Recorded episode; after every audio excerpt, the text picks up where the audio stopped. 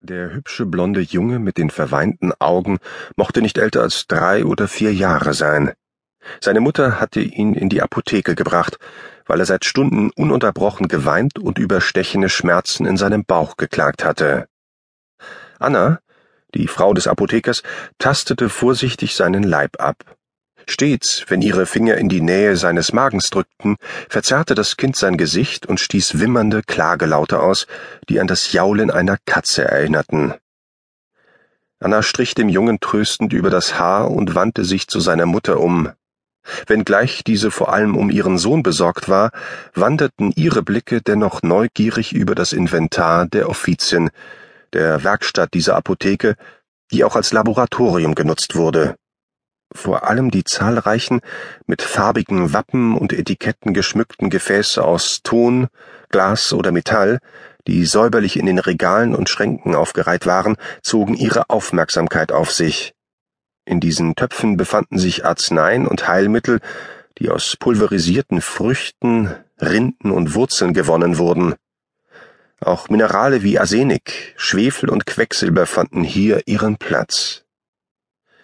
Die Nasenflügel der Mutter bewegten sich unmerklich und erschnupperten wohl die ungewohnten Gerüche von Süßholz, Kampfer, Baldrian und all dem Unbekannten mit heilbringender Wirkung.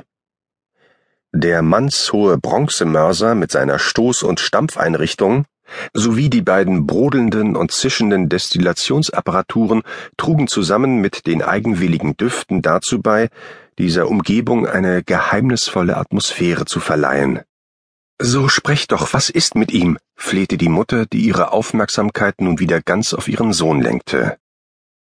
Anna bat mit einem Fingerzeig um Geduld, klappte einen abgewetzten Ledereinband auf und blätterte die Seiten durch, bis sie auf die Abbildung stieß, nach der sie gesucht hatte. Sie drehte die Zeichnung der Pflanze in Richtung des Jungen, so dass er sie sehen konnte. Kennst du diese Pflanze? fragte Anna, der Junge starrte einen Moment lang grübelnd auf die Zeichnung und nickte verhalten. Hast du davon gegessen? Wieder ein Nicken. Annas Vermutung wurde bestätigt.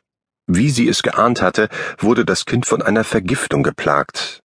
Gewiss unangenehm für den Jungen, aber es gab weitaus schlimmere Krankheiten, die ähnliche Symptome aufwiesen. Oft genug kam es vor, dass Anna bei Menschen, die über schier unerträgliche Schmerzen an der rechten Seite klagten, eine Verhärtung ertastete, die darauf hinwies, dass sich an dieser Stelle das Gedärm entzündet hatte. In einem solchen Fall blieb ihr nichts weiter übrig, als diese Männer und Frauen an einen Chirurgen weiter zu empfehlen, wohl wissend, dass ein Patient diese Krankheit nur selten überlebte. Was fehlt ihm? verlangte die verzweifelte Mutter zu wissen. Euer Sohn hat vom Ackersenf gegessen. Dieses Kraut schwächt den Körper eines Menschen und verursacht Schmerzen in seinem Magen. Wird er sterben? Anna schüttelte den Kopf. Nein, ich glaube nicht. Es war richtig, dass ihr euch sofort an mich gewandt habt. Sie musterte den Jungen und sorgte sich trotz ihrer aufmunternden Worte um ihn.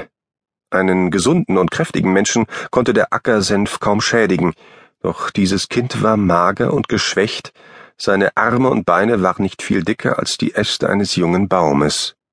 Sie erinnerte sich daran, dass der Name der Mutter Mareke Wessels war und dass sie zu den ärmsten Bürgern der Stadt zählte.